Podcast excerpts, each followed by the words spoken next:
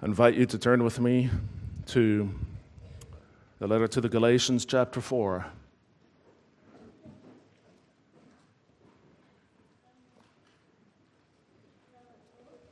Galatians chapter 4.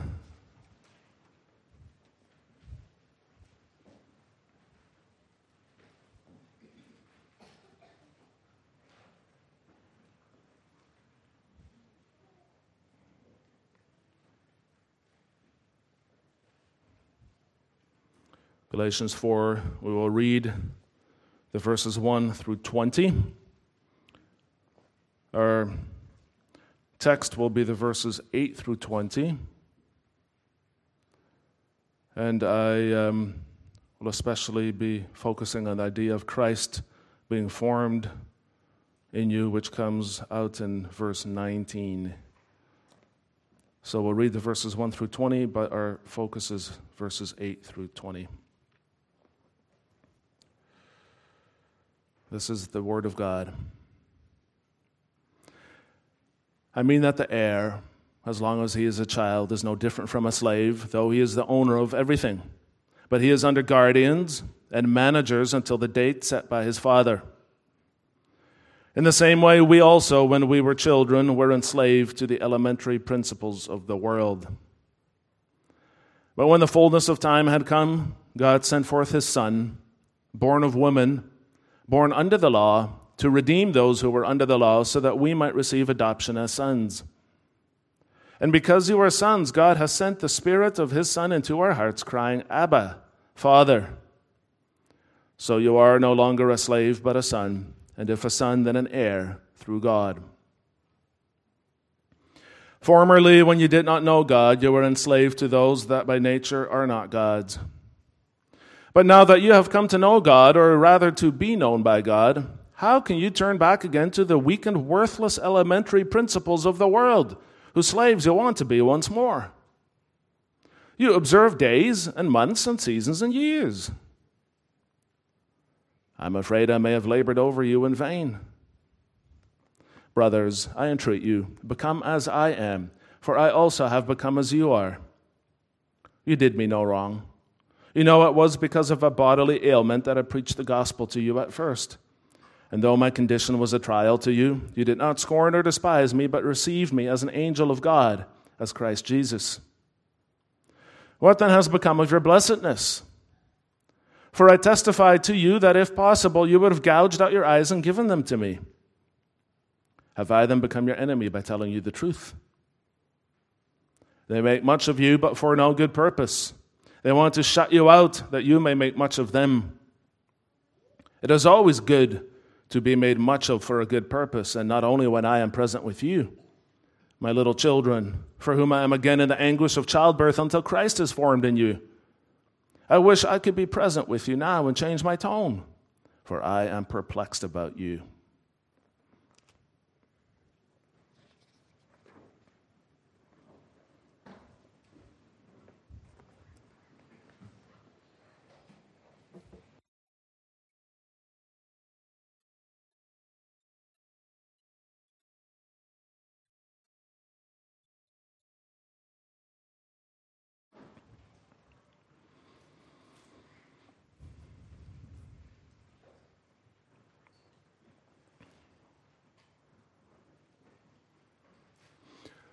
Beloved congregation of our Lord Jesus Christ, have you ever felt out of your depth when you listened to other people discussing matters of faith? Maybe they had a deep and involved discussion about some theological point and you didn't quite grasp it. Maybe you felt like you weren't quite smart enough to be part of that conversation. So you sat and you listened, and maybe you felt a little bit like an imposter. It's quite possible that at heart many of us feel this way. We feel like we're not quite good enough, not quite smart enough to be a part of these things.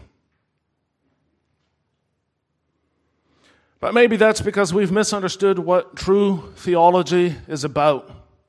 True theology is intellectual, of course. But at its heart, true theology is about relationships. Theology, after all, is talk about God. That's what the word means. And no one is more focused on relationships than God. God enables a relationship with us, and He pursues it. Faith is when we respond to that. And faith is never something that we just do on our own. Faith always happens in community. So, part of the consequences of being a Christian is that God puts you together in a community of faith. He puts you in relationships with others, and that community, of course, is called the church. Now, when you're in relationship with others, you're also going to be vulnerable. As soon as you are in a relationship, you have the potential for being hurt. That's one of the consequences of relationships. And that was what happened to the Apostle Paul as well. So far, most of his letter has been intellectual. It's been very theological. That's why we've been going through it, sometimes only a, a couple of verses at a time. But it has also been hot with emotion in places. And here, these two, the, the intellectual and the emotional, come together in this passage that we read. Paul had founded a number of churches in Galatia.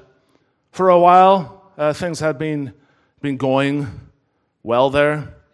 But now the Galatians are turning their backs on everything that Paul has taught them about God. Before then, they, they were united with God and with Paul in true faith. They had these rich relationships. And now all of this is being damaged. They have become hostile to Paul. It's almost as if they don't recognize him anymore. And Paul interacts with that in this passage. At the end of our text, all of his frustration and all of his love for them boil over, and he refers to them as my little children, for whom I am again in the anguish of childbirth until Christ is formed in you. In saying that, he implies that the problem is that Christ is not yet fully formed in them, and that this is a, a goal towards which they should be working. When it does happen, they will be united in faith with God, with Himself, and with each other. And the same is true for us today. We can only be united in true faith when Christ is formed in each of us. And we'll pay attention to two points that this is not the work of man, this is the work of God. Now, in these last number of months, we've been studying this letter of Paul to the Galatians. It was quite possibly the very first letter that he wrote um, very possibly the very first epistle in the New Testament. And it's been written fast. Paul was under a lot of pressure when he wrote this letter. He couldn't go to Galatia himself. There was a crisis there that needed to be dealt with. He couldn't go back to deal with it right away, so he sent this letter instead. And for us, 2,000 years later, reading this letter, we don't always grasp the extent of the problem that he had. Although by now, having spent a lot of time on this, we, we have a better view of this. And we know, for example, that there was a, a group of Jewish Christians called Judaizers.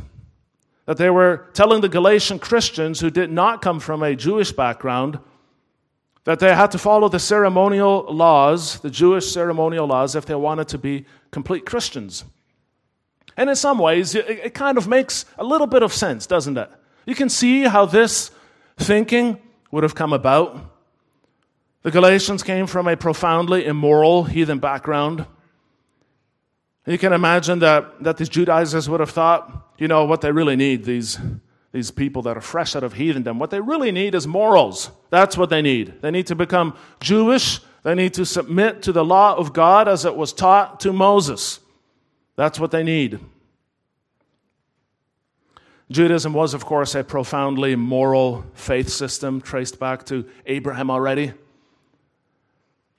And, and so it had a pedigree, it had a long history. And these Judaizers were a part of that. They were, they were smart, they were theological, they were intimidating.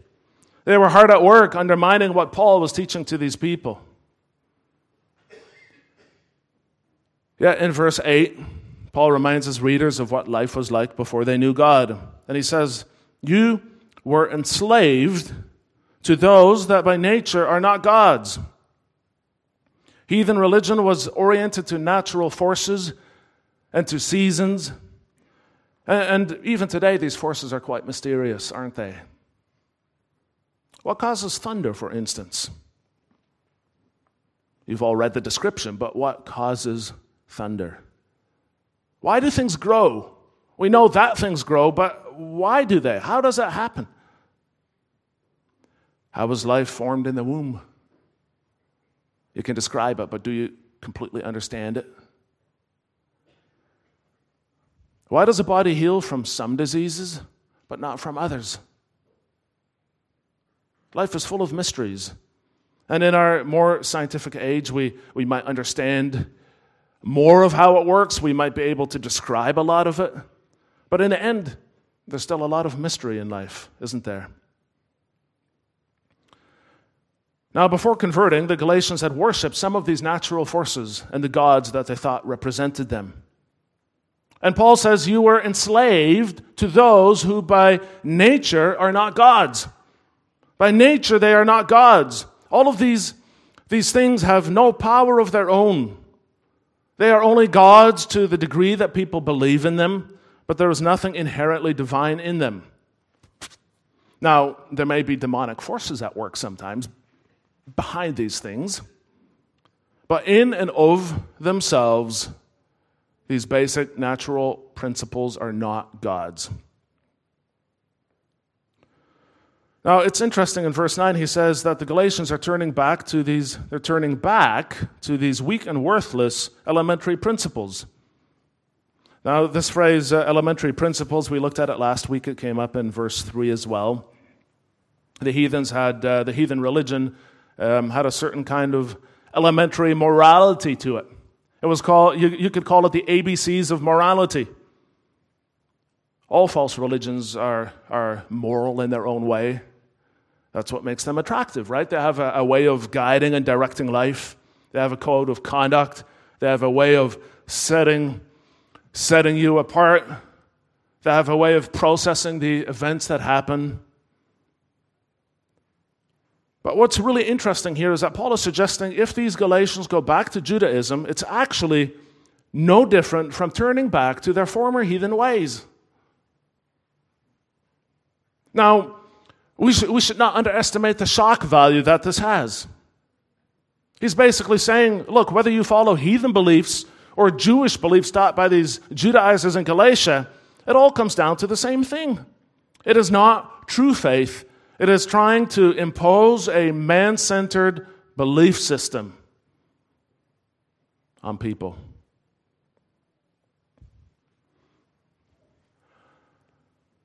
Now you might wonder, well, hold on. I thought that the Old Testament law was good. It came from God, did it not? Yes, and it is good, and it should be respected as such. And even today, it provides us with much guidance. Belgic Confession, Article 25. But the point that Paul is making is that we have Christ now. He fulfilled all of that law. Through faith, we are joined to Him and we are freed. We are freed. The punishment for our sin is borne by Christ. The guilt of our sin is canceled in Christ. The power of our sin is broken through Christ. We are empowered to live a life that is pleasing to Christ out of thankfulness. No man centered religion can make you do that. So you cannot go back to law keeping. You cannot go back to mere morality as if Christ is an afterthought. You cannot use these things to add to the righteousness that is yours already at this very moment in Christ. The law without Christ is no righteousness at all. Just as much as the heathen rituals cannot save you from the judgment of God. This is going back into bondage back into slavery. In verse 10, Paul equates this bondage with days and months and seasons and years. On one level, that could be understood to refer to the Jewish ceremonial calendar. Days then would re- refer to the Jewish uh, Sabbath and to other feasts. Rituals would be, um, or months would be the rituals that took place at the beginning of every month. Referred to in Numbers 10, verse 10, for example. And seasons would be the three annual feasts the Passover, the Pentecost, and the Feast of Booths. And the years would refer then to the year of Jubilee, to everything surrounding it, possibly also to New Year's celebrations. But Paul is being deliberately vague. Did you notice this? He's um, being deliberately vague.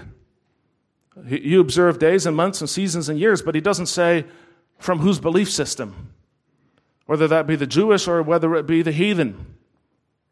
See, the heathens also had their own festivals, their own special days, their own months, seasons, and years. And Paul is implying if you go back to Judaism, you know, it makes no difference which festivals you hold or why you do it. It all comes down to the same thing. You're trapped. You are trapped because this work of man can never bring you to true faith. It will not form Christ in you. In fact, forming Christ in you is not even a priority. It comes back to the question why, why are people religious to begin with? And Paul says to them in verse 9 Look, you knew all of this stuff. You came to faith. You have come to know God. Why are you going back to these things?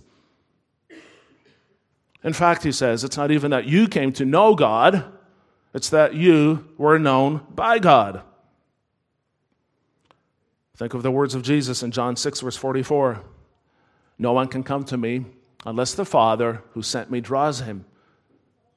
So if you are sitting here today and you have faith, it's because God acted first.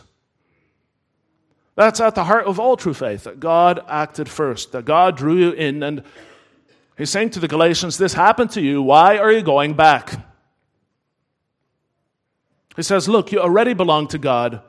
True faith is a gift of God. If you have true faith, you already belong to Him. You're already one of God's people. You're not living like it. And you should. So there's a call to repentance, actually, wrapped up in these verses. You are known by God. How can you turn back again to these weak and worthless elementary principles? You need to stop looking at yourself, your own efforts, start thinking about why have you got faith in the first place? And if they continue to backslide, it will be because they never had true faith to begin with. Paul alludes to that in verse 11 I am afraid I may have labored over you in vain. Now, don't misunderstand. He's not suggesting that true believers can lose their faith. But it is possible that they seem to have faith and did not have it yet. It's a frightening possibility. That's why Paul says he's afraid. He says, I'm afraid I may have labored over you in vain. This is the man who faced rulers, councils, the man who was shipwrecked, bitten by a poisonous snake, had all sorts of things that would frighten us. And he never said he was afraid of those things, but he says here, I'm afraid I may have labored over you in vain. If this is the case, what should they do? In that case, the only thing they can do is to repent and turn to Christ in genuine faith. Only then will they have true assurance.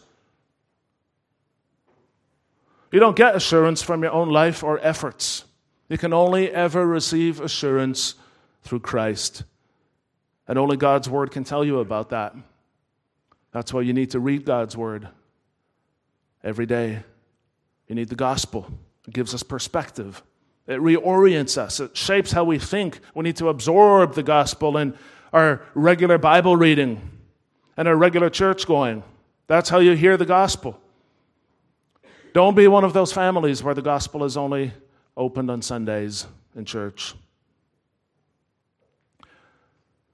Now, these people were first generation believers, so they didn't have the gospel until Paul brought it to them. He embodied it in a certain sense. You know, he's very fanatic here, Paul is, against these um, Jewish opponents. But just like the Galatians, or he's, he's very fanatic against the Jewish opponents, but he was one of them at one point in time. He was even more Jewish than they were. He was a, a Pharisee. And just like the Galatians, he came to faith when he was called by God. And the reason why God called him was because God had set him apart for this before he was born. And Paul realizes that about himself, and he wants these people to become like him in the sense that he wants them to, to know who Jesus is. He wants them to know what Jesus has done for him. He wants them to share in the freedom that, that, that he has in Christ.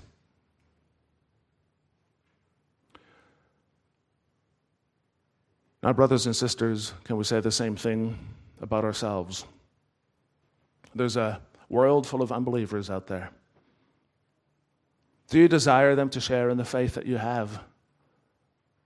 Is that in your heart of hearts something that you long for? Would you love for more people to share in the hope and the faith that you have?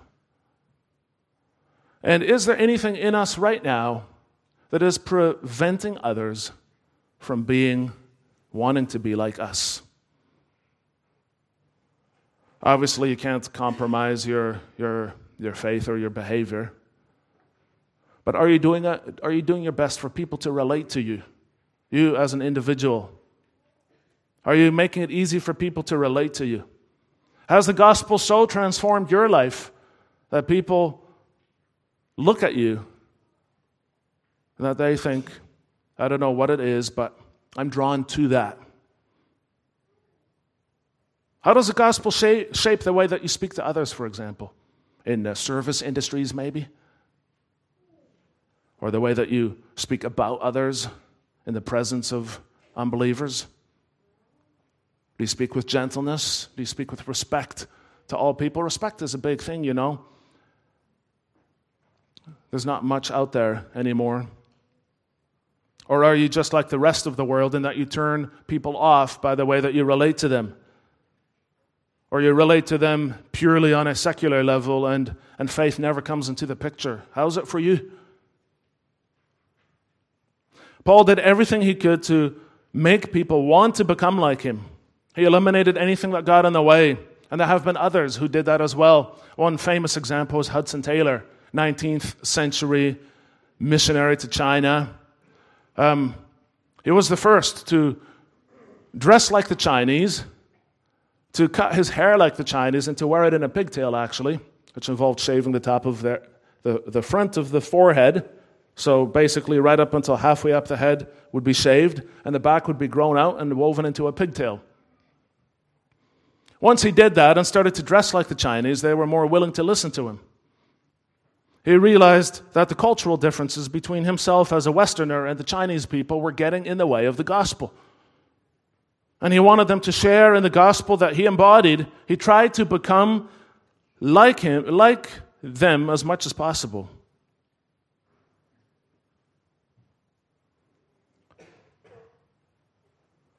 There's something inherently Christian about that, isn't there? To, as much as possible, take on the form of the people around you. Isn't that what Jesus did to us? He became one of us? Are we not meant to reflect that in our own lives? And it made a difference. When Paul first came, he was, he was there under difficult circumstances. Verse 13, he reminds them of that. It was because of a bodily ailment that I preached the gospel to you at first. There's been a, a lot of discussion as to what this bodily ailment was. Some people look at verse 15 I testify to you that if possible, you would have gouged out your eyes and given them to me. And they say, well, the answer was easy. Paul had uh, eye problems. Ophthalmia, as they call it. But that doesn't necessarily follow logically at all. Imagine if he would have said, You would have given your right arm for me, which is an expression we're familiar with. We don't thereby assume that Paul was missing his right arm, right? It's just an expression. So it's possible Paul was using an expression here, and it had nothing to do with his eyes, although we can't exclude that either. One theory that actually might, might be correct is that he had malaria. Um, he would have picked it up then in the coastal regions of Pamphylia. And malaria comes with recurring fevers if it's not treated properly. It can affect you drastically in many ways, especially if it gets into your brain.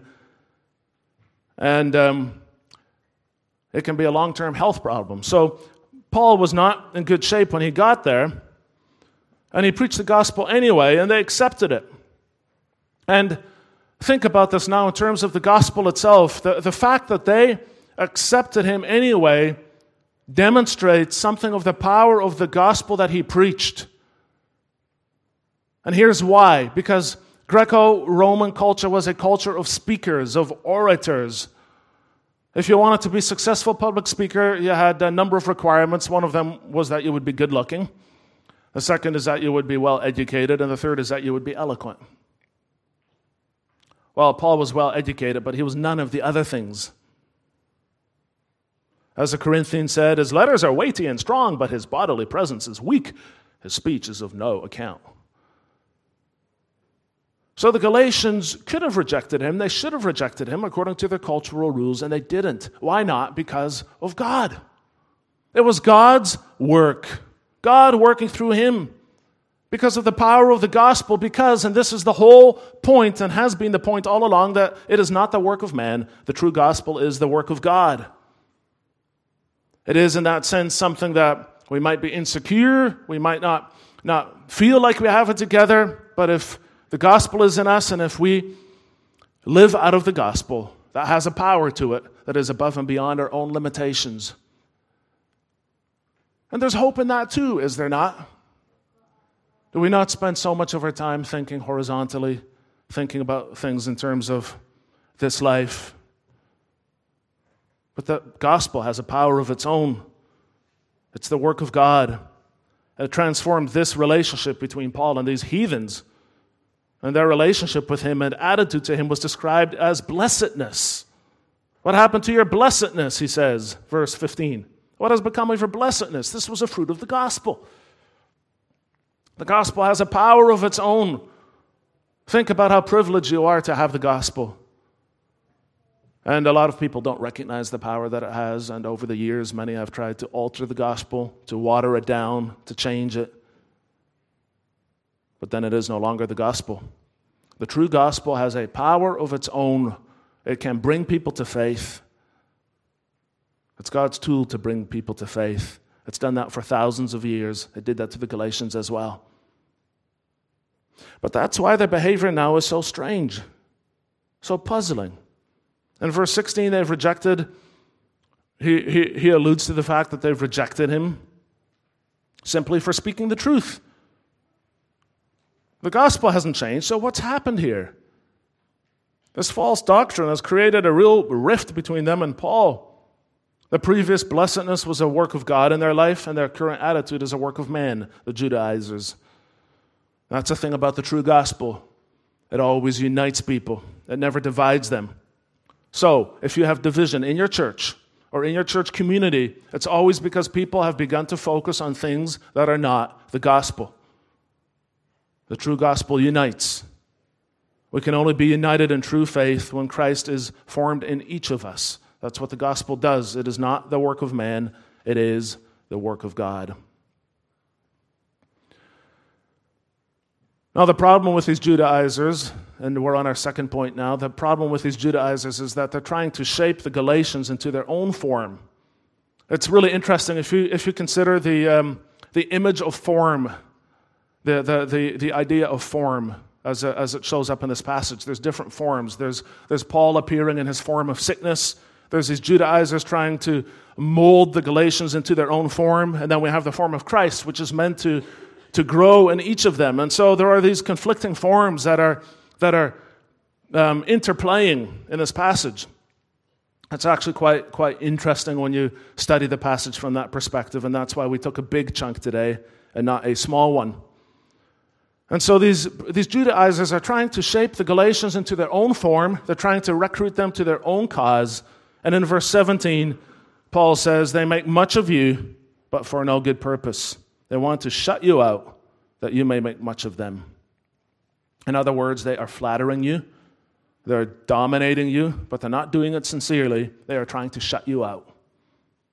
They want to exclude you. How? Well, they're saying to you, you don't belong to God's people until you are circumcised, until you follow the Mosaic law.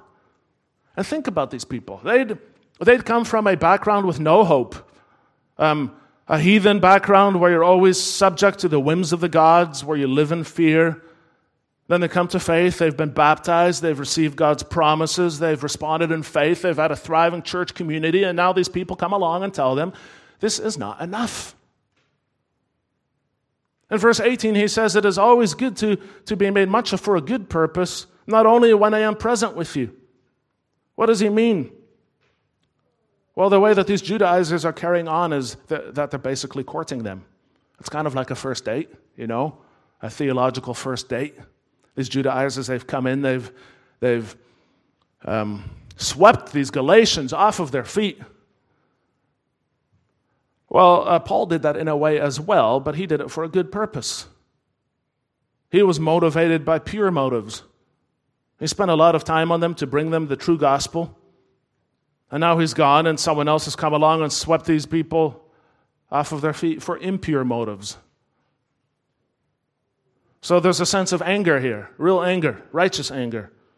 These Judaizers are sheep stealers. These Galatians were members in good standing. They were, for the most part, genuine believers, and now they're being told that they don't belong at all. They're being driven away from their heritage, all the while being told that what they're going to get is something much better. That's spiritual gaslighting. That's what it is. They're being told one thing while what is happening is totally different. And Paul sees this, and he is so passionate at this point. Now, office bearers today are not the same as apostles back then, but there is overlap. They carry spiritual responsibility. And in that sense, um, as office bearers, we can learn from the Apostle Paul.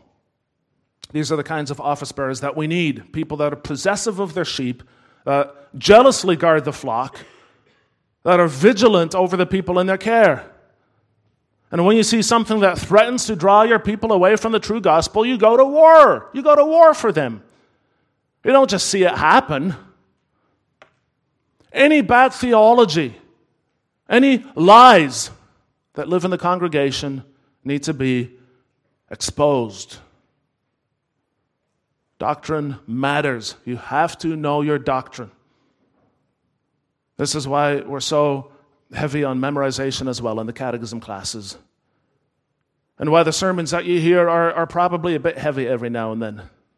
Doctrine matters. It matters to memorize the confessions, it matters to memorize scripture, it matters to know your doctrine.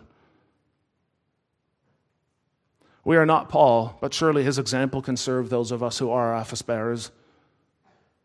Paul refers to the Galatians affectionately as my little children, verse 19. My little children, isn't, it, isn't that great?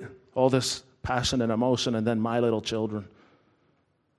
He uses this maternal imagery.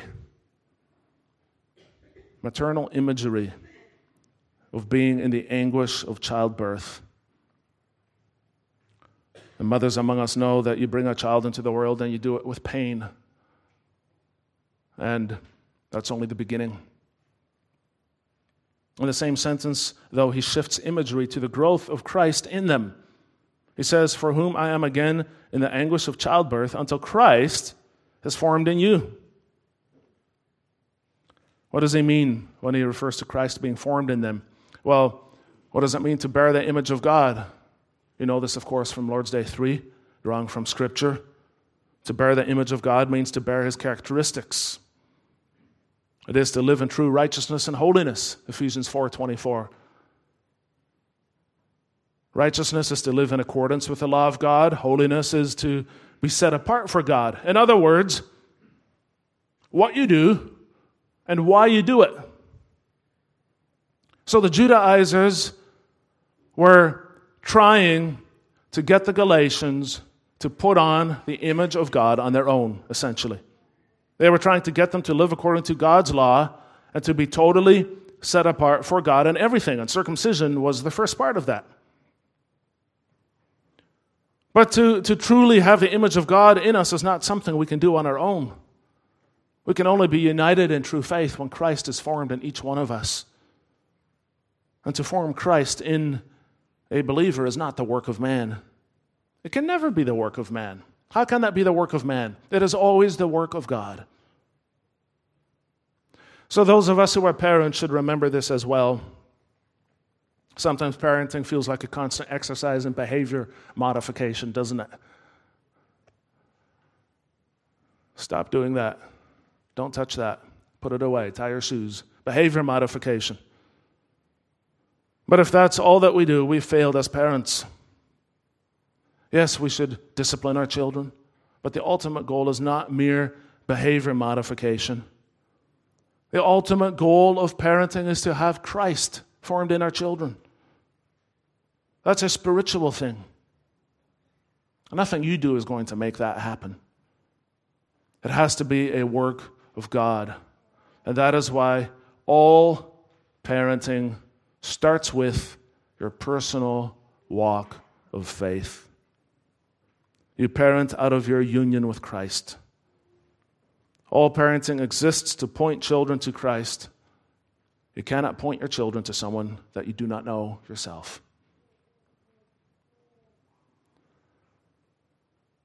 You see, Christ became as we are so that we could become as He is. He took on a human form, He suffered, He died in our place so that His perfect righteousness and His perfect holiness would be imputed, would be credited to us. We had the image, we had the image of God, but we lost it through the fall into sin. Now that Christ has come, He is restoring the image of God in us. And that is the work of God.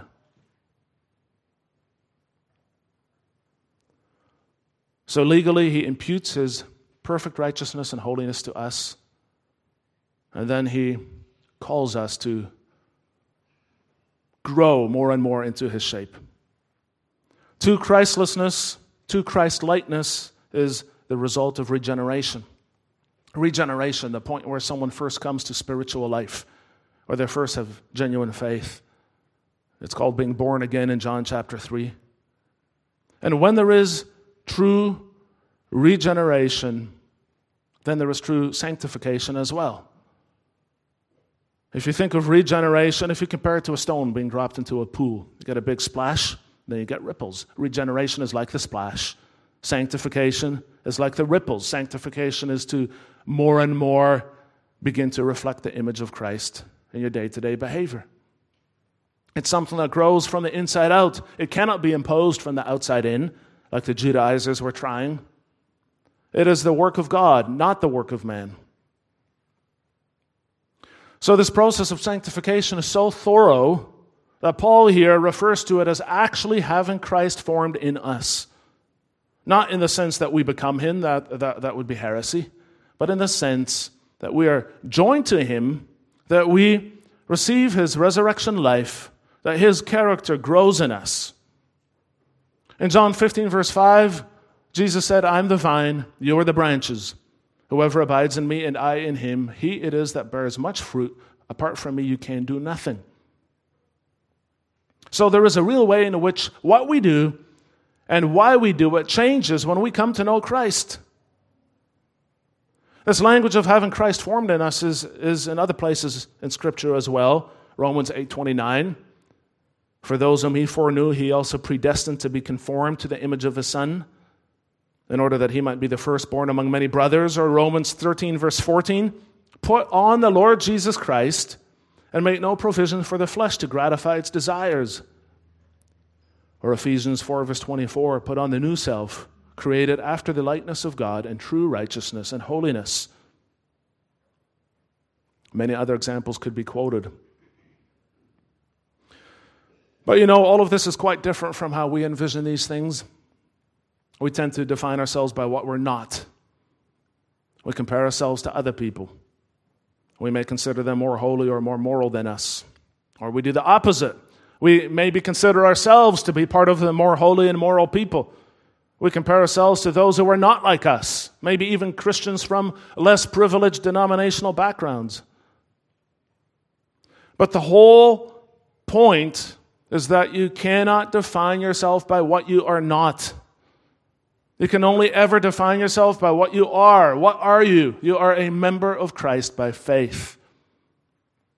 Verse 19 suggests that the goal of the Christian life is that Christ is formed in you. If you are united to Christ by faith, if his perfect righteousness and holiness has been imputed, been credited to you, then you are going to live accordingly. And he empowers you to live in that way. So, if you are a regular congregation member, your greatest desire will be for the true gospel. If you are an office bearer, that will be your greatest desire for yourself. And your greatest desire for the congregation will be to see Christ being formed in them, to see people grow in the gospel. So, in the end, the only thing that matters is where do you stand in relation to the gospel itself? Not what do you think about the pastor, or what do you think about these men, or what do you think about church life or Bible study, but where do you stand in relation to the gospel? Are you hearing the gospel? Are you submitting to it? Apart from the gospel, you have nothing and you are nothing. But when you receive the gospel in faith, you receive Christ. Then Christ is formed in you. Then you are united in true faith with Him and with those around you. Then life makes sense. This is the true gospel. Let no man preach another. Amen.